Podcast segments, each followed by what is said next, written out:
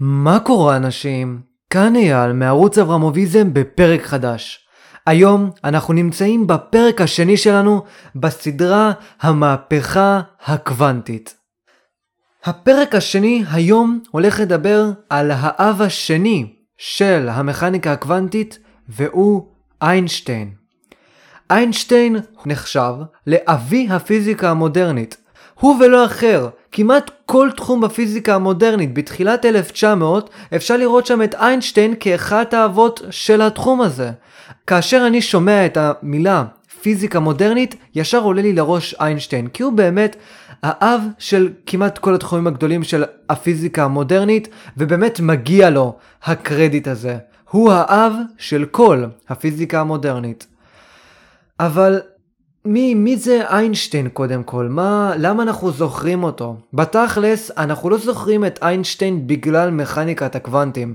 כשאנחנו נזכרים באיינשטיין, אנחנו נזכרים במושגים כמו מרחב זמן, חורים שחורים, קוסמולוגיה, ומעט פוליטיקה וסוציאליזם. אבל חוץ מזה, אנחנו לא חושבים על איינשטיין כפיזיקאי של קוונטים. תמיד כשאנחנו מדברים על איינשטיין, אנחנו תמיד מדברים על העבודות האישיות שלו, מה שנקרא. העבודה שלו בשנת 1905, שנת הפלאים שלו, על טרמודינמיקה של גופים נעים, שזה תורת היחסות הפרטית שלו, וגם על התיאוריה המונומנטלית, המדהימה, שנקראת תורת היחסות הכללית, שמציגה לנו הסבר מפורט למהו כוח הכבידה והאם בכלל כוח הכבידה הוא כוח. זה למה אנחנו זוכרים את איינשטיין, בגלל שתי התיאוריות הגדולות האלה, ששינו לחלוטין את התפיסה שלנו של הזמן ושל המרחב, שהציגו לנו זמן לא אבסולוטי, שהציגו לנו מרחב לא אבסולוטי, ושהציגו לנו שהזמן והמרחב יכולים להשתנות, ובאיזשהו אופן אחד הם. הם משפיעים אחד על השני, באופן גלוי, באופן ברור, למי שבאמת לומד את תורת היחסות הפרטית ותורת היחסות הכללית. ככל שהמרחב חזק יותר, מה שנקרא, הזמן חלש יותר. וככל שהזמן חזק יותר, המרחב חלש יותר. אני דיברתי על המושגים האלה בפרק שלי החמישי בפיזיקה קלאסית או פיזיקה עד המאה ה-20, קראו לזה איך שתרצו לקרוא לזה. אז אני מאוד ממליץ לכם, גם אמרתי את זה בפרק האחרון, אני מאוד ממליץ לכם לצפות בפרק החמישי, ניוטון נגד מודרניזם, פרק פשוט מדהים, שהולך להציג לכם בדיוק מהי התנועה המודרניסטית, ולמה אנחנו לקחנו את המושג הזה, מודרניזם, לפיזיקה החדשה, אחרי המאה ה-20, שאיינשטיין הוא האב שלה. אני הצגתי שם בפרק הזה את הרעיון הזה של מרחב זמן ואת השינוי ממרחב זמן אבסולוטי למרחב זמן משתנה, יחסי ולא מוחלט. הדבר המוחלט היחידי שיש ביקום הזה, עד עכשיו זה בתכלס הדבר המוחלט היחידי שמצאנו, חוץ מאלוהים, שהוא לא בדיוק ביקום הזה אז הוא לא נחשב, זה האור, מהירות האור, לא בדיוק האור אלא מהירות האור. אלוהים הוא לא מוחלט בעולם שלנו, הוא מוחלט מחוץ לעולם, מעצם הגדרתו, הוא נצחי. אבל האם יש ערך אבסולוטי, מוחלט, ביקום שלנו? כן, זו מהירות האור, המהירות המוחלטת, המהירות שלא ניתן להתקדם ממנה, אי אפשר להגביר את המהירות מעל למהירות האור, היא אחת הקבועים המשמעותיים ביותר בפיזיקה, כמו קבוע בולצמן וקבועי פלנק למיניהם, אבל הקבועים האלה, כמעט כולם, נובעים בסופו של דבר ממהירות האור. מי שרוצה להוכיח לדוגמה את הקבוע של פלנק, בסופו של דבר רואה שהקבוע הזה נובע מתוך מהירות האור. אני לא יודע אם מהירות האור היא האבסולוט המוחלט ביקום. אה, אם אתם רוצים תתקנו אותי בתגובות, אבל אני בהחלט חושב שזה אולי הקבוע החשוב ביותר ביקום, שממנו, אם אתם עושים את המתמטיקה, נובעים כמעט כל הקבועים האחרים. אם יש עוד קבוע אחד שלא נובע ממהירות האור, תרשמו לי בתגובות, אני לא יודע. אז ככה, קהל קדוש. איינשטיין בסופו של דבר זכור לנו בתור מי שהפך את העולם ליחסי. הפך כמעט כל מושג ניוטוני ליחסי. ביטל לחלוטין את כל המכניקה של הפיזיקה הקלאסית לטובת פיזיקה יחסית לחלוטין שכולה תלויה בעיני המתבונן. לדוגמה בואו נסתכל על מסה, אני דיברתי על זה גם בפרק החמישי, מאוד ממליץ לכם לשמוע את הפרק החמישי. מסה, אפילו מסה, הדבר שנראה לנו הכי אבסולוטי שיכול להיות, שזה פשוט מקבץ של חלקיקים, הוא לא אבסולוטי, הוא יחסי והוא בעיני המתבונן. כי אם אני רץ ממש מהר, קרוב למהירות האור, נגיד שני שליש ממהירות האור, תהיה לי יותר מסה קהל קדוש. וכל פעם אומרים לכם אי אפשר לעבור את מהירות האור, אי אפשר לעבור, לעבור את מהירות האור. מישהו שאל את עצמו פעם אחת למה אי אפשר לעבור? כי על פי הגרף יש מעין אסימפטוטה עד שאתה מגיע למהירות האור, סבבה? והאסימפטוטה הזאת נובעת בגלל שככל שאתה מתקרב יותר ויותר למהירות האור, המסה שלך עצמך גדלה עם ההתקרבות שלך אל מהירות האור. ולכן עד שתהיה ממש קרוב אל מהירות האור, המסה שלך תהיה כל כך מסיבית שהיא תהיה כמעט אינסופית, ולא יהיה מספיק אנרגיה כדי להגיע עד למהירות האור. זה הסיבה למה אנחנו לא יכולים לעבור את מהירות האור. בגלל שבשביל להגיע בכלל למהירות האור, אני צריך אנרגיה אינסופית כדי להזיז גוף בעל מסה. ולכן זה לא אפשרי. זו הסיבה. אנחנו עכשיו הוכחנו כאן שמסה היא לא אבסולוטית. מסה היא לא רק מקבץ של חלקיקים. מסה תלויה במי שמתבונן. ואם אני מתבונן עכשיו במישהו שרץ מהר, המסה שלו תגדל. ולכן איך אני יכול לדעת שיש מסה אחת מוחלטת? מסה שבאמת היא 30 קילו. יכול להיות שהמסה הזאת 30 קילו, יכול להיות שהמסה הזאת 200 קילו, יכול להיות שהמסה הזאת 1000 קילו. וגם זה רלטיבי, זה יחסי, לכן ה-30 קילו שאני מודד אין להם שום ערך, כי מנקודת מבט אחרת הייתי יכול למדוד 1000 קילו. איינשטיין שינה לגמרי את הרעיון הזה של מושגים אבסולוטיים. שינה לגמרי את הספר המדהים של ניוטון, פרינקיפי המתמטיקה. אין מושגים מוחלטים ניוטון, זה מה שאיינשטיין עשה וזה למה אנחנו זוכרים אותו, בגלל היחסות של התיאוריה שלו.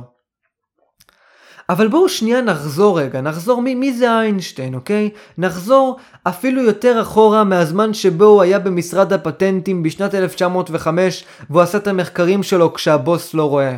עוד עוד יותר אחורה, נחזור ללידתו. איינשטיין נולד בגרמניה, המדינה שעוד תעשה לו הרבה הרבה צרות בחייו הבוגרים. עד גיל 4, איינשטיין לא היה יכול לדבר.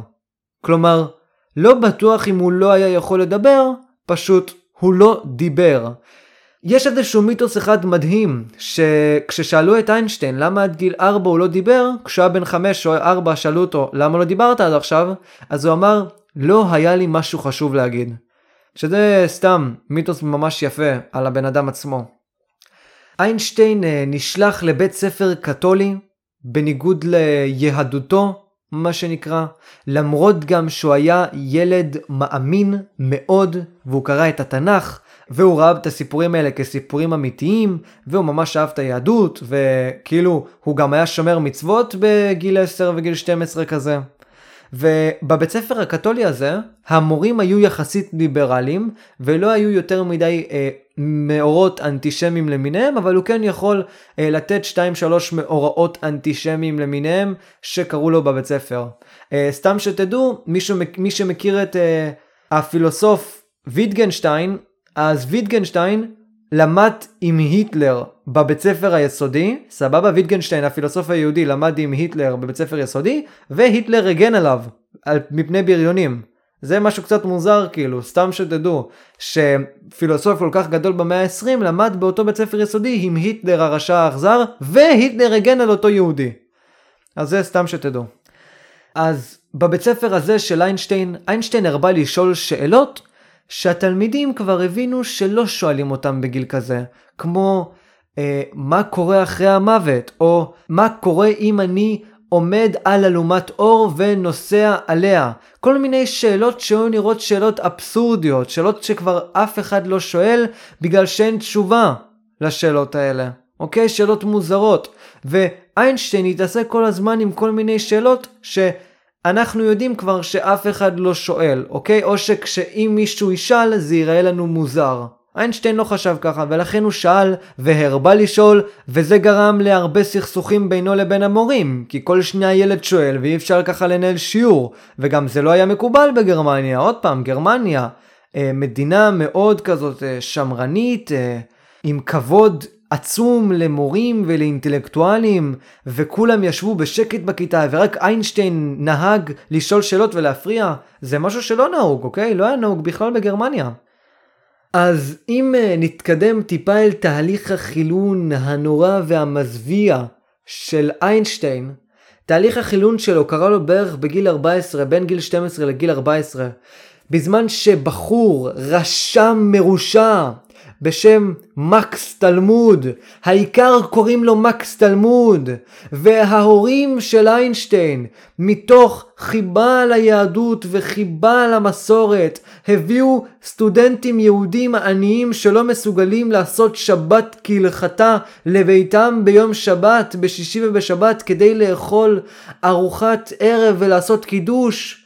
ומקס תלמוד הרשע הזה שתלמוד הוא שם משפחתו כל שישי הגיע לאיינשטיין עם ספרים רשעים על מדע ועל קוסמולוגיה, ואיינשטיין המסכן נהג לקרוא את אותם כתבים אסורים נוראים במקום לקרוא את ספר התנ"ך. יימח שמו וזכרו של מקס תלמוד. בגלל מקס תלמוד איינשטיין עבר תהליך חילון נוראי ומזוויע שלא ניתן בכלל להעלות על הדעת. הוא כבר הזניח את ספר התנ"ך הקדוש אל עבר המדע הבזוי שלא מצליח לתת לנו שום אמיתות על העולם, אלא רק שקרים וגזבות, אוקיי? כמו שניטשה כתב בספר שלו שהאינטלקט האנושי אה, לא יצר שום דבר אלא טעויות, אותו משפט של ניטשה, כך בדיוק המדע הבזוי, בניגוד לתנ"ך, ספר הספרים, ספר האמת. יותר מזה קהל קדוש, פעם היה ניתן לראות את איינשטיין הולך לו לבית ספר ושר שירי יהדות אה, לפני שהוא הולך לבית ספר הקתולי, כמו שירי יהלומה יהלומה יהלומה לומה לומה לומה ארצנו הנחמדת ארצנו הקדומה כאלה שירים מושר קהל קדוש ופתאום הוא התחיל לשיר אחרי מקס תלמוד שירים של גויים רשעים כמו אה, לא יודע, כל מיני שירים כאלה של גויים, שירי פופ פופולריים עלובים, שגם אה, לא היה כל כך אה, מקובל לשמוע אותם בגרמניה. וזה הכל תודות למקס תלמוד, יימח שמו וזכרו, שכחתי להזכיר. בקיצור, אחרי שאיינשטיין הפך לחילוני גמור והמדע הפך לדת החדשה שלו, הוא רצה להמשיך במדע, להמשיך במתמטיקה ולהמשיך בספרי מקס תלמוד. ולכן הוא פחד נורא להתגייס לצבא הגרמני הבזוי, ולכן הוא החליט בצעד די קיצוני לברוח מגרמניה לשוויץ, ואני חושב גם שההורים שלו ומשפחה שלו היו בשוויץ, אז זה לא היה כזה קיצוני, בואו לא אה, נגזים. והוא ביטל את האזרחות הגרמנית שלו. בכללי הוא לא היה לו שום רגשות לאומיים לגרמניה, הוא, שנא את גרמניה מתחילת ילדותו ועד סופו במיטת בית החולים.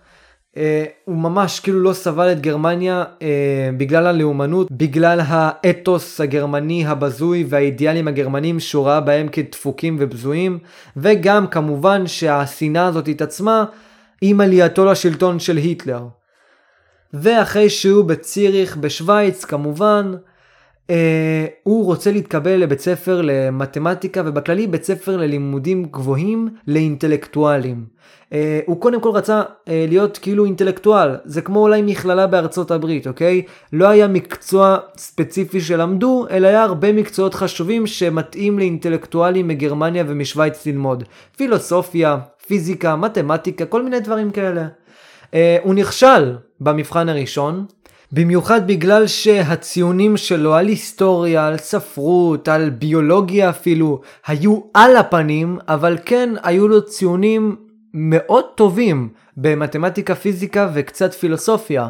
ולכן הוא כן הורשע באותה שנה להגיע לכל מיני שיעורים במתמטיקה, פיזיקה ופילוסופיה, אבל אה, הוא היה חייב לעבור אה, בשנה הבאה את המבחן פעם נוספת כדי להתקבל באופן רשמי. שזה בסדר, כאילו זה לא היה נורא ואיום, זה לא עכשיו שסגרו לו את האפשרות בכלל להיכנס לבית ספר, הוא כן למד שם כל מיני דברים, אבל זה פשוט לא היה רשמי, אוקיי? אז אה, אפשר להירגע. ובגלל זה גם הוא היה רגוע, הוא לא לקח את זה כל כך קשה. אה, הוא לא התכונן כל כך טוב למבחן בוא נגיד ככה. אבל אחרי זה הוא התכונן טוב שנה אחרי זה והצליח במבחן וכל הכבוד לו מלך עולם. הייתה איזושהי מישהי אחת איתו בכיתה, הילדה היחידה בכיתה, האישה היחידה בכיתה, אה, הוא משום מה התאהב בה, למרות שכל החברים שלו חשבו שהוא דפוק, היא הייתה מכוערת, צולעת, אה, נראה לי מסריחה, והוא התאהב בה משום מה, לא בטוח עדיין למה, והוא התחתן איתה, וכולם צחקו עליו על זה כמובן. יכול להיות, אבל אני לא מקבל את הקונספירציה הזאת שאיינשטיין התחתן איתה רק בגלל שהוא היה צריך כביסה, אוכל ואיזושהי אימא שתדאג לו, בגלל שהוא לא בדיוק היה חי עם משפחתו בשוויץ, הם נעו בין איטליה לשוויץ לגרמניה, בגלל שאבא שלו היה עוסק ב... חשמל וכל מיני טכנולוגיה של חשמל ויצירת מפעלים, אז אה, הוא לא תמיד ראה את המשפחה שלו ולא היה לו אימא שיכולה לדאוג לו, והאישה הזאת הייתה נראית כמו אחלה אישה שתוכל לדאוג לו בזמן שהוא משנה את תרבות העולם. אבל אמנם זו הייתה הגישה של איינשטיין אחרי החתונה, אבל לא נראה לי שלפני. אחרי החתונה זה בהחלט היה ככה. אה, הוא לא היה אכפת לו בכלל מאשתו, לא היה אכפת לו בכלל מהילדים שלו, הוא לא דיבר עליהם אף פעם. הוא לא פגש את uh, הבן השני שלו כשהוא נולד או משהו כזה, אשתו רק בישלה לו, כיבסה לו ודאגה לו וחוץ מזה שום דבר, והוא פעם בראה אותה ולא היה אכפת לו ממנה בכלל. אוקיי? הוא, הוא, הוא התנהג אליה כמו אל זבל, כמו שגוקו מתנהג אל אשתו צ'יצ'י. אבל הוא לא היה עד כדי כך חרא, אוקיי? הוא כן פרנס באיזשהו אופן את משפחתו. הוא מצא עבודה אחרי הלימודים ב... אה, ספר הזה לאינטלקטואלים אחרי שהוא התקבל, מצא עבודה במשרד פטנטים, אחלה של משרד, הוא לא התקבל לאקדמיה אבל כן מצא אחלה של עבודה מדעית במשרד פטנטים. אה, שם, בשנת 1905, בזמן שהוא במשרד, הוא יצר את הארבע מאמרים המטורפים שלו על תנועה בראונית, על המאמר שאנחנו הולכים להתמקד בו היום, שהוא ההסבר שלו על האפקט הפוטואלקטרי וגם המאמר שלו על תורת היחסות הפרטית ועוד איזשהו מאמר אחד שהוא לא חשוב לנו כעת. עכשיו תבינו רגע את השיגעון, הוא יצר ארבע מאמרים. כל מאמר ב- מהארבע מאמרים האלה שווה פרס נובל ואת זה הוא עשה בהפסקות שלו בזמן שהוא עבד במשרד פטנטים והוא היה צריך לחשוב על דברים אחרים לגמרי. אוקיי? הבן אדם באמת היה גאון, אוקיי? בהפסקות הוא עבד על המאמרים שלו, ואחרי העבודה הוא עבד על המאמרים שלו. אבל תבינו, אדם עובד לבד לגמרי. לאדם הזה לא היה כמעט אנשים שהיה יכול לדבר איתם, מעט מאוד אנשים ופיזיקאים אה, הוא היה יכול לתקשר איתם בזמן שהוא כותב את המאמרים, אנשים לא הכירו אותו. אוקיי? הוא לא עבד בעבודה אקדמית, לא היה לו משרד. היה לו משרד פטנטים, לא משרד שאתה יכול לעשות שם ניסויים. ולכן העבודה שלו הייתה תאורטית גרדה. הוא יצר רק תיאוריות, כי לא הייתה לו את האפשרות בכלל ליצור ניסויים. אבל איזה תיאוריות, אלוהים משמור, איזה אלגנטיות, באמת. המאמר שלו לדוגמה על תורת היחסות הפרטית הוא מדהים, אוקיי? ואני מאוד ממליץ למי שיש לו ידע טוב במתמטיקה, אה, לקרוא את המאמר וללמוד אותו והכל, מאמר פשוט מדהים. והאלגנטיות והדרך שבה הוא כותב הם מופלאים, במיוחד עם הזמן המצומצם שהיה לו.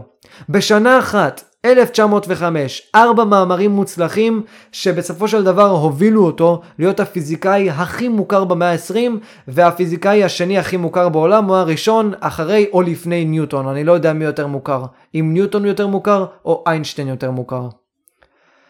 לפני שאני נכנס לאפקט הפוטואלקטרי, אני רק רוצה להדגיש שאיינשטיין לא היה מרוצה בכלל עם המאמר של פלנק ראו במאמר של פלנק את הטינה הלא נורמלית של פלנק לבולצמן התיאוריה שלו של האטום ומודל האטום, וראו שפלנק ממש לא רוצה להשתמש במודל האטום והוא ממש מרגיש מוכרח להשתמש ברעיון הזה של אטומים כדי להסביר את הרעיון הזה של הקוונטים החדשים.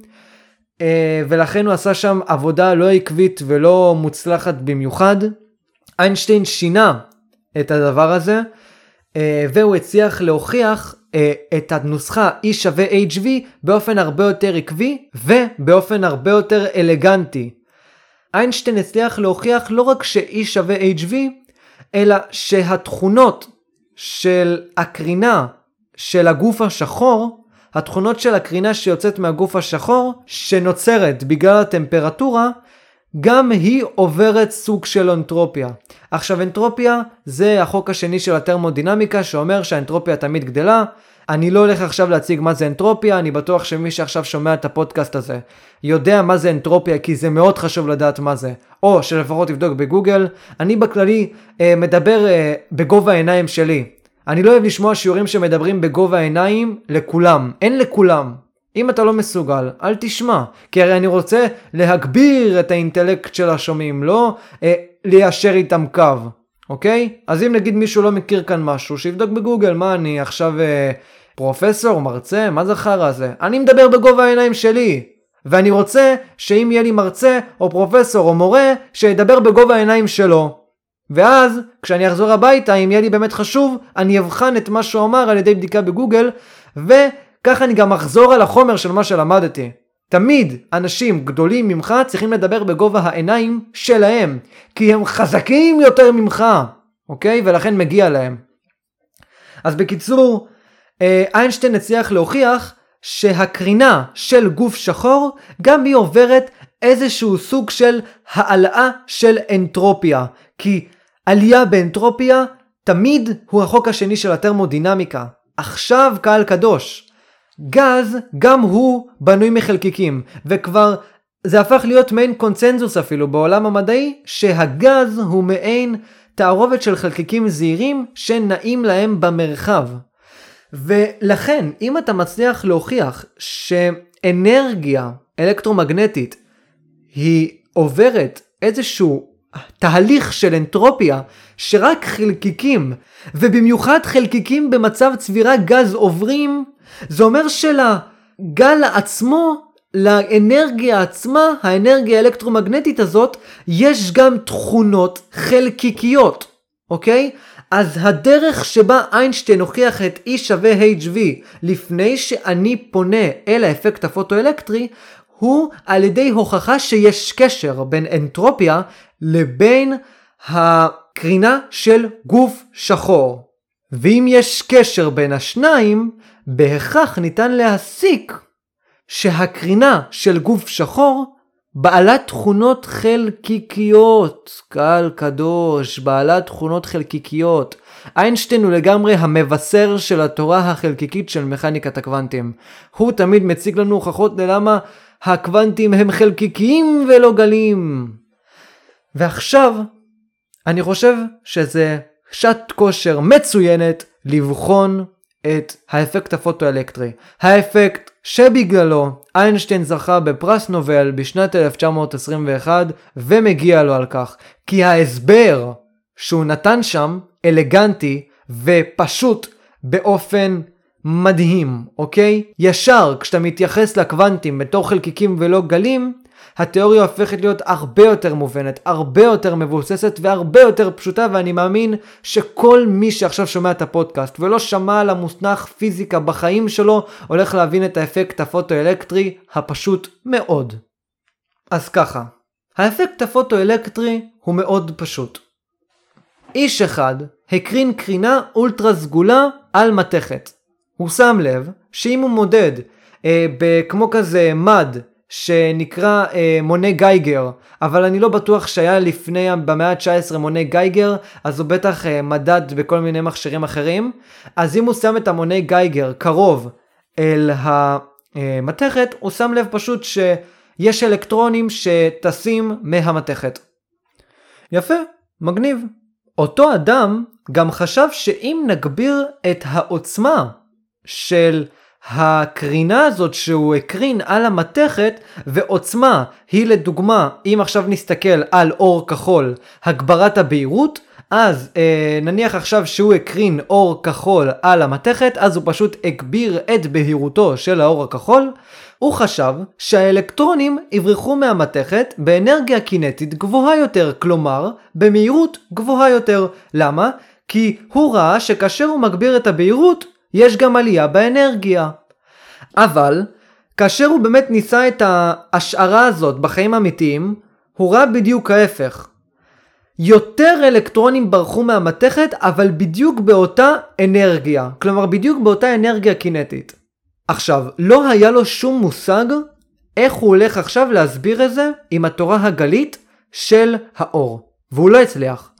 ואז הגיע איינשטיין ואמר דבר כזה: אם אני הוכחתי שהאור הוא חלקיקי, האור הוא קוונטי, מה שאני יכול גם להגיד, וזה על ידי הוכחה מתמטית, זה שהגברת העוצמה של האור, הגברת העוצמה של האור הכחול, לא מציגה עלייה באנרגיה של האור בגלל שכל חלקיק קוונטי בתוך האור הגביר את עוצמתו, אלא שעצם הרעיון של הגברת הבהירות של אור מסוים מביא לכך שיש הרבה יותר פוטונים. הפוטונים עצמם הם בדיוק בעלי אותו אנרגיה כמו מה שהיה מקודם, אבל בגלל שיש יותר פוטונים אנחנו רואים עלייה באנרגיה. ובעקבות כך, זה מסביר לנו באופן הכי פשוט שיכול להיות, למה? כאשר האדם הזה שדיברנו עליו מקודם הגביר את העוצמה של האור, אז יותר אלקטרונים ברחו מהמתכת. כי מה שהפוטונים עושים, מתוך טבעם החלקיקי, מתוך טבעם החורי, החומרי, זה שהם מתנגשים באלקטרונים ומעיפים אותם. וברגע שיש הרבה יותר פוטונים, כי הגברתי את העוצמה, והוכחתי מתמטית שהגברת העוצמה היא יותר פוטונים בתוך האור, ולכן אנחנו רואים יותר אנרגיה, אז ברגע שאני מגביר את העוצמה, אני גם רואה יותר אלקטרונים שמשתחררים. למה? כי יש הרבה יותר פוטונים שמתנגשים במתכת, ולכן יותר פוטונים פוגעים באלקטרונים. פשוט מאוד. עוצמה היא לא סתם העלאה של אנרגיה. כי כל חלקיק עדיין יש לו בדיוק את אותה אנרגיה, נכון? כי מה זה אנרגיה? E שווה HV, נכון? זה שאני מגביר את העוצמה, זה לא אומר שאני הגברתי את התדירות. התדירות נשארה אותה תדירות. אם התדירות הייתה משתנה, הצבע לא היה כחול. נכון? אז אני מגביר את העוצמה של הפנס, אני רואה במונה שבודק את עוצמתו של הפנס, שהייתה עלייה באנרגיה, שבוחנת האנרגיה של הפנס, שהייתה עלייה באנרגיה, והעלייה באנרגיה לא נובעת מכך ששיניתי את התדירות של כל חלקיק בנפרד, אלא היא נובעת מכך שיש יותר פוטונים שיוצאים מהפנס. ברגע שיש יותר פוטונים שיוצאים מהפנס, יש יותר פוטונים שמתנגשים עם האלקטרונים. זה הכל. זו גם הסיבה למה לדוגמת צבע אדום, שהוא בעל תדירות נמוכה, לא מצליח להוציא אלקטרונים בכלל. על פי התיאוריה של פעם, אנשים חשבו שאם אני פשוט לוקח צבע אדום, ובכללי מגביר את העוצמה של הצבע האדום, אני אוכל לראות שהאלקטרונים שעפים מהמתכת בעלי אנרגיה קינטית גבוהה יותר. אבל אחרי זה שבדקו את זה עם צבע אדום, ראו שאף אלקטרון בכלל לא יוצא מהמתכת. למה אף אלקטרון לא יוצא מהמתכת? כי כל אנרגיה של קוונט אדום, שהקוונט האדום היחיד מחושב על ידי HV, התדירות שלו כל כך נמוכה, ולכן האנרגיה של הקוונט היחיד נמוכה, ולכן הוא לא מסוגל להזיז בכלל את האלקטרון. זה כמו סקלטון ארמי, סבבה? סקלטון ארמי מגיעים לאלקטרון, וזה לא שסקלטון ארמי מגיעים ביחד וכולם פוגעים באלקטרון יחיד. זה פשוט שלכל סקלטון יש ממש קצת אנרגיה, וכל סקלטון פוגע באלקטרון, האלקטרון טיפה זז, שב למקומו. האלקטרון טיפה זז ושב למקומו. האלקטרון טיפה זז ושב למקומו כל פעם שסקלטון אחר פוגע באלקטרון. אבל אנחנו לא צריכים להשתמש בסקלטונים, אנחנו צריכים להשתמש ב giants. סבבה? וברגע שמגיעים giants, וה giants האלה הם, הם פוטונים בעלי תדירות גבוהה, ולכן אם יש להם תדירות גבוהה יש עלייה באנרגיה, אבל לא עלייה באנרגיה סתם כי יש הרבה יותר פוטונים, אלא עלייה בתדירות של כל פוטון אינדיבידואלי, אז במקום שעכשיו יהיה לי צבא של skeleton army, יש לי צבא של giants, אותו מספר, רק צבא של giants. והצבא של הג'יינטס יכול להוציא הרבה יותר אלקטרונים, וכאשר הג'יינט הרבה יותר חזק, האלקטרון שהג'יינט יפגע בו יעוף באנרגיה קינטית גבוהה יותר. כלומר, יעוף במהירות גבוהה יותר וחזקה יותר ואימתנית יותר ופשוט יטוס מהמתכת. אז עוד פעם, פעם חשבו שתי דברים. אחד, תדירות לא משנה בכלל, ואין קשר בין תדירות לאנרגיה קינטית של אלקטרונים שבורחים. ושתיים, חשבו שכאשר אני מגביר את העוצמה של אה, גל אלקטרומגנטי באיזושהי אה, תדירות, לא משנה איזה תדירות, ככל הנראה אה, האלקטרונים שיברחו מהמתכת יברחו באנרגיה קינטית גבוהה יותר. הבעיה היא שהם לא הבינו בכלל מה עוצמה אומרת. עוצמה אומרת שאתה מוסיף חיילים, עוצמה אומרת שאתה מוסיף סקלטון, שאתה מוסיף פוטונים. אבל הפוטונים האלה, כל אחד מהם בעל אנרגיה חלשה מדי, ולכן לא רק שלא תראה אלקטרונים שבורחים באנרגיה קינטית גבוהה יותר, אתה לא תראה אלקטרונים שבורחים בכלל. כי האנרגיה של כל פוטון אינדיבידואל בצבא הענקי הזה, אחרי הגברת העוצמה של הסקלטונים של הפוטונים, לא משפיע בכלל על האלקטרונים. הם צריכים צבא של giants. איך אתה עושה צבא של giants? אתה לא פשוט מוסיף הרבה הרבה אלקטרונים. אתה מגביר כל giant באופן אינדיבידואלי. מה זה הגברת כל giant באופן אינדיבידואלי? לא להשתמש בכלל בצבע אדום, להשתמש בצבע כחול לדוגמה, כי התדירות שלו גבוהה יותר. וככה, באמת אני יכול לראות שאם אני משתמש בצבע הכחול, יש אשכרה אלקטרונים שבורחים. וככל שאני מגביר את העוצמה של הצבע הכחול, יש יותר אלקטרונים שבורחים. ואם עכשיו אני עוזב את הצבע הכחול והולך לצבעים עם תדירויות גבוהות יותר, האלקטרונים שבורחים יהיו עם מהירות גבוהה יותר. זה ההסבר של איינשטיין לאפקט הפוטואלקטרי. עוצמה היא בסך הכל הוספת חיילים פושטים לפלוגה. תדירות היא האנרגיה האמיתית של החלקיק. הסיבה לכך שלא עלו על זה לפני, היא כי בשני המקרים אנחנו יכולים לראות עלייה באנרגיה הכוללת, נכון? כאשר אני מוסף יותר חיילים, כלומר אני מוסיף יותר פוטונים, שזה עלייה בעוצמה, אני רואה שהאנרגיה הכוללת גדולה יותר. כאשר אני משנה לגמרי את התדירות, ולכן אני משנה בכלל את הקרינה שבה אני משתמש, אני גם רואה עלייה באנרגיה הכוללת. אבל העלייה באנרגיה הכוללת שבה אני משנה את התדירות חשובה יותר, כי בסופו של דבר זה לא 20 פוטונים על אלקטרון, זה פוטון אחד על אלקטרון אחד, וחשוב מאוד שפוטון אחד על אלקטרון אחד יהיה חזק מאוד, לא שפשוט יהיה סתם צבא של אלפי פוטונים. עכשיו שימו לב איך התייחסתי לשאלה הזאת לקוונטים. התייחסתי אליהם כפוטונים כחלקיקים ולא כגליים בכלל. אי אפשר להסביר את האפקט הפוטואלקטרי בלי להתייחס לקוונטים, לאנרגיה הזאת, כחלקיקים. אתה לא יכול, ועד עכשיו נכשלים בניסיון הזה, אוקיי? אי אפשר להסביר את האפקט הפוטואלקטרי עם גלים. אפשר להסביר את האפקט הפוטואלקטרי רק כשאתה מתייחס לאנרגיה, רק כשאתה מתייחס לקוונטים כחלקיקים. אז מה זה בתכלס אומר לנו? עוד פעם, אני משתגע. מה זה אור? מה זה קרינה? גל או חלקיק? גל או חלקיק? מצד אחד אתה אומר לי שכולם חושבים שזה גל, ויש ניסויים שמוכיחים שזה גל, מצד שני אתה אומר לי שיש ניסויים שמוכיחים שזה חלקיק. איזה ניסויים צודקים כאילו?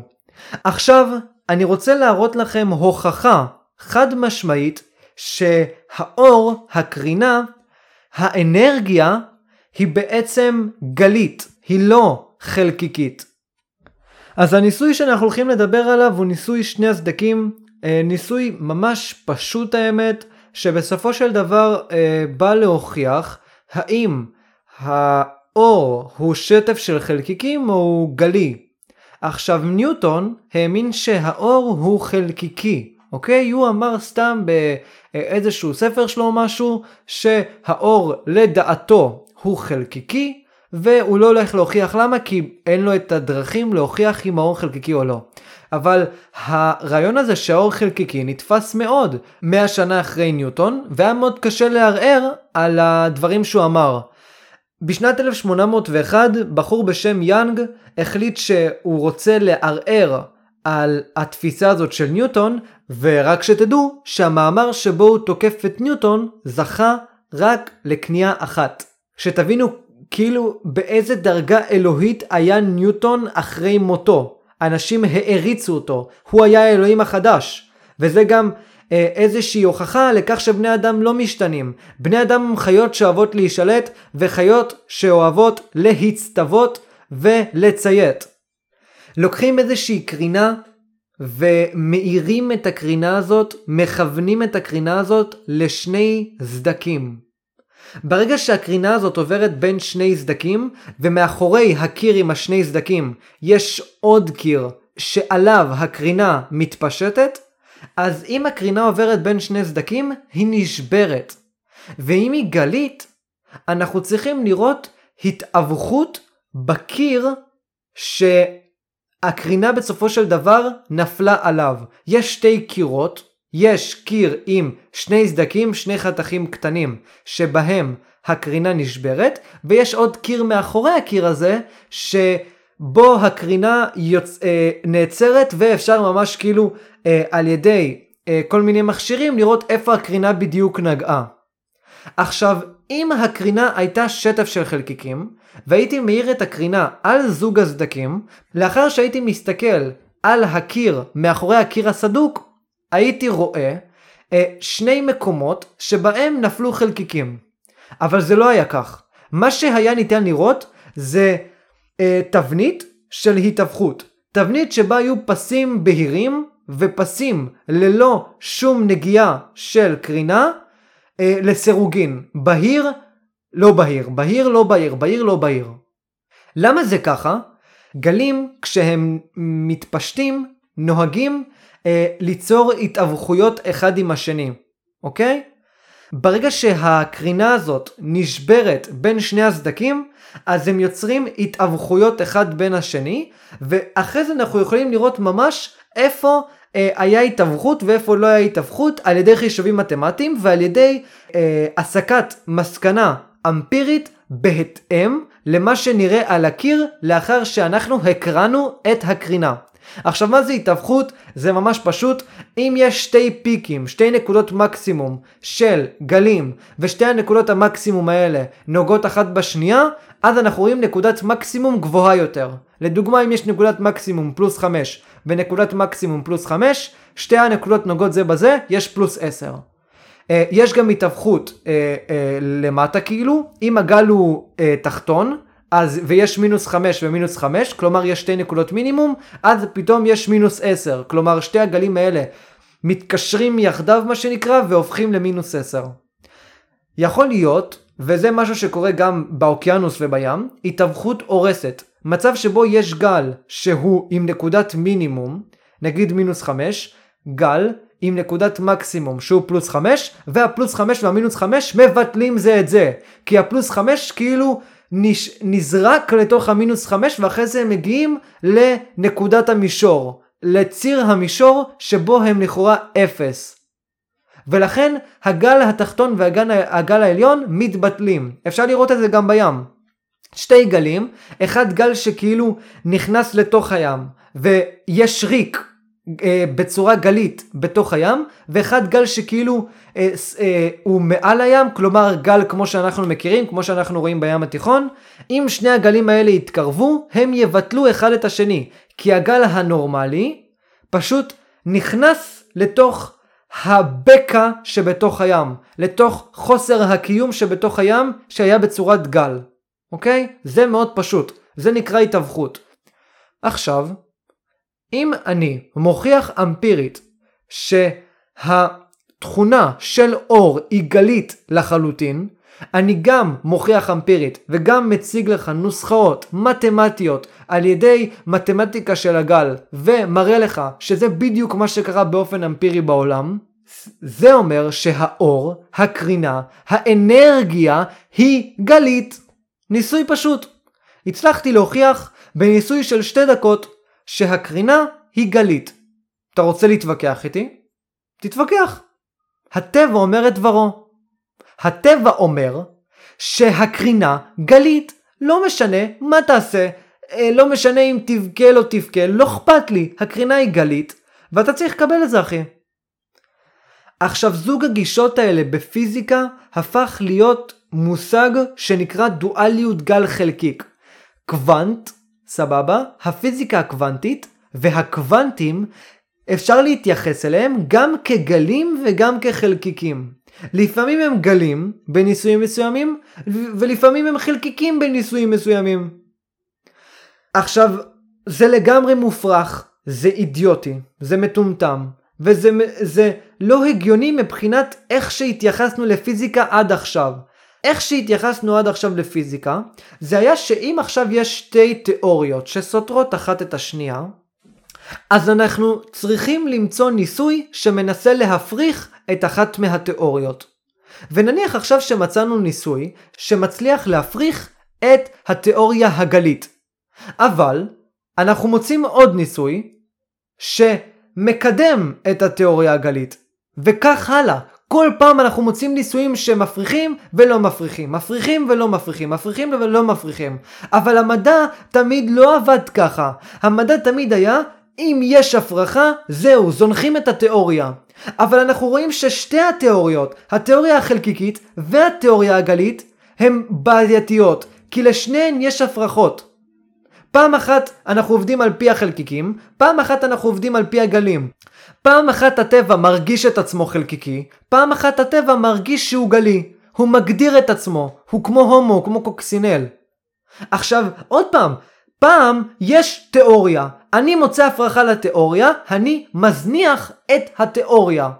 עכשיו, יש לנו שתי תיאוריות, התיאוריות האלה משלימות אחת את השנייה, ומאיזושהי סיבה לא ברורה, הטבע בוחר לעצמו איך להתנהג מתי שבא לו בהתאם לניסוי. פעם אחת הוא רוצה להתנהג באופן גלי, פעם אחת הוא רוצה להתנהג באופן חלקיקי. אני יכול להזניח תיאוריה מסוימת? לא, ממש לא. כי זה לא ששני התיאוריות האלה שגויות לגמרי, הן סוג של משלימות אחת את השנייה. אם אני מזניח את התיאוריה החלקיקית, אין לי אפשרות אה, להסביר לדוגמה את האפקט הפוטואלקטרי. אם אני מזניח את התיאוריה הגלית, אין לי אפשרות להסביר את ניסוי שני הסדקים של יונג. מה אני עושה כאן? יש לי כאן שתי תיאוריות שמשלימות אחת את השנייה. לדבר הזה קוראים דואליות גל חלקיק, אני לא יודע אם אמרתי את זה לפני. זה איזשהו מושג חדש בפיזיקה שהתפתח בגלל מכניקת הקוונטים, שאומר בתכלס שקוונטים הם גם חלקיקים וגם גליים. אבל כמו שאמרתי בפרק הקודם, זה אבסורד.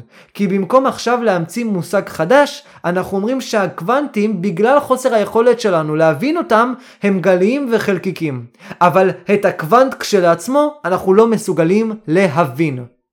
לכן אין דבר כזה באמת חלקיקים. תמיד למדנו בבית ספר על חלקיקים. החלקיקים עצמם הם גם גליים. אלקטרונים הם גם גלים, אוקיי? בניסויים מסוימים האלקטרון הוא גל, בניסויים מסוימים האלקטרון הוא חלקיק. עכשיו את הבעיות האלה הציג איינשטיין בשנת 1912 בקונגרס סולווי הראשון. קונגרס סולווי הראשון נוצר על ידי איש עסקים אה, שמאוד אוהב מדע, חי מדע, חי פיזיקה שקוראים לו סולווי. והוא יצר קונגרס ל-22 אנשים גאונים חכמים מעולם הקוונטי ומעולם האנרגיות להגיע לשבוע של בילויים שבהם הם מציגים את כל הפיתוחים החדשים ואת הבעיות הפילוסופיות שנובעות מתוך הפיזיקה הקוונטית החדשה. וב-1912 איינשטיין אומר עד עכשיו על פי כל התוצאות שלנו ועל פי כל התיאוריות הקוונט הוא גם חלקיק וגם גל. יש לנו נוסחה אולי שמקשרת בין הגליות לבין החלקיקיות של הקוונט? לא, אין לנו. זה שתי ישויות נפרדות שפועלות על יצור אחד. והאדם הנורמלי היה אומר לעצמו, אז שתי המושגים האלה הם לא נכונים, ואנחנו צריכים בכלל להמציא מושג חדש. אבל המושג הזה לא יכול להתקיים, כי אנחנו לא מכירים בעולם הקלאסי שלנו מושגים שיכולים להיות תואמים למשהו שהוא גם חלקיקי וגם גלי, ולכן אנחנו נתקעים בבעיה. כמו שאמרתי בפרק הראשון, כל הפיזיקה הייתה ניסיונות לעשות אנלוגיות לדברים. המרחב והזמן מתעוותים. יש בין כוכבים כוח. החלקיקים הם הגולים כי ככה נראה לנו שחלקיקים נראים. כל מיני דברים כאלה, כל מיני אנלוגיות. עולם המדע הוא עולם מאוד אנלוגי. גלים, מה זה גלים? למה שזה יהיה דווקא גל? כי אנחנו רואים גלים באוקיינוס אז אנחנו חושבים שזה גל. אבל הדבר הזה לא מתאים, אוקיי? אנחנו רואים שבפיזיקה קוונטית השיטה הזאת כבר לא עובדת. אנחנו לא יכולים יותר לעשות אנלוגיות לעולם הקלאסי, וכשאני אומר עולם קלאסי אני מתכוון לעולם של הפיזיקה הניוטונית מה שנקרא. לעולם שפשוט אני רואה שתי מכוניות נוסעות. לעולם המקרוסקופי, אוקיי? לעולם שבו אני יכול לראות בעיניי. פיזיקה קוונטית אני לא יכול לראות בעיניי. אני לוקח לדוגמה תנע, או מסה, שזה נתון מהעולם הקלאסי, אני יכול, לבדוד, אני יכול למדוד מסה בעולם הקלאסי, אבל מי אמר לי שהמסה הזאת מתבטאת גם בחלקיקים. כלומר זה הגיוני לי, אבל זה לא באמת נכון יכול להיות. יכול להיות בכלל שכל העולם הקוונטי הוא שונה מושגית מהעולם הקלאסי. אבל אחרי זה אנשים כמו בור לדוגמה, שאנחנו נתייחס אליהם עוד מעט, בפרקים הבאים כמובן, יגידו שאם העולם הקלאסי כבר מתנהג על פי סט חוקים מסוים, אז סביר להניח שגם החלקיקים שמרכיבים את העולם הקלאסי בנויים בערך על אותם חוקים. למה סביר להניח אחי? למה? לא סביר להניח כלום בעולם המדע, לא סביר להניח כלום על הטבע, כי כמו שאמרתי 200 פעמים, ואנחנו הולכים לראות את זה 200 פעמים בסדרה הזאת, הטבע מנוגד להיגיון. הטבע הוא לא היגיון. הטבע הוא סט של עובדות קונטינגנטיות. אין שום קשר טוב או משהו כזה לקונטינגנטיות של הטבע. אנחנו מייחסים לטבע כטוב כי אנחנו נוצרנו. אבל האם אנחנו מטאפיזית טובים? לא יודע. אם היינו מטאפיזית טובים אה, מבחינת אה, ערך אבסולוטי מסוים, אז כן היינו יכולים להגיד שהטבע הוא טוב כשלעצמו כי הוא מאפשר יצירה של משהו אחר שהוא טוב כשלעצמו. אבל אין טוב כשלעצמו בעולם הזה. אפלטון טעה, אין מה לעשות. אז מה אנחנו צריכים לעשות? אנחנו נמצאים כאן באיזושהי בעיה. מצד אחד, הקוונטום הוא לא באמת חלקיק והוא לא באמת גל. מצד שני, אני לא יכול לתת לו אה, מושג חדש, כי אין לי שום דרך לעשות לו אנלוגיה למציאות. ולכן מה שאני צריך לעשות זה רק להסתמך על המתמטיקה. אבל להסתמך על המתמטיקה זה מאוד מאוד קשה, כאשר אין לי שום אפשרות לדמיין את מה שאני עושה. לדמיין את החומר. אוקיי? אין לי שום אפשרות להסביר את זה בכלל, במילים לעצמי. כי אני לא יודע בכלל מה אני עושה. אני רק יודע שזה עובד. זו הבעיה שאיינשטיין הציג בקונגרס סולווי ב-1912. בעיה מאוד חמורה. שאף אחד לא ידע מה לעשות. באותו זמן, אחרי שהוא סיים את השיעור שלו, קם מקס פלנק ואמר, איינשטיין, כפרה עליך, אתה טועה, אין דבר כזה בכלל חלקיקים לקוונטים. הקוונט הוא לא באמת חלקיקי. מה שהקוונט עושה זה שהוא מתנהג כמו חלקיק כשהוא מעביר אנרגיה. עכשיו זה תירוץ מאוד מעניין נכון? כי מתי אנחנו רואים שהקוונט הוא חלקיקי? רק כאשר הוא מעביר אנרגיה לדוגמה לאלקטרון בניסוי הפוטואלקטרי. אבל אתם תראו עוד בפרקים הבאים שהקוונט הוא חלקיקי כשלעצמו בדיוק כמו שהוא גלי כשלעצמו. והבן אדם היחיד שקיבל את מה שאיינשטיין אמר, קיבל את הדואליות גל חלקיק כזאת, קיבל את זה שיכול להיות בפיזיקה שתי תיאוריות מנצחות, שלמרות שאני מפריך כל אחד מה, מהתיאוריות, אני לא יכול אה, לזנוח אותם כי זו הדרך היחידה שלנו להבין את המציאות. היה לנארד, שהוא מאוד תמך באיינשטיין, והוא היחיד שעמד ומחא לו כפיים.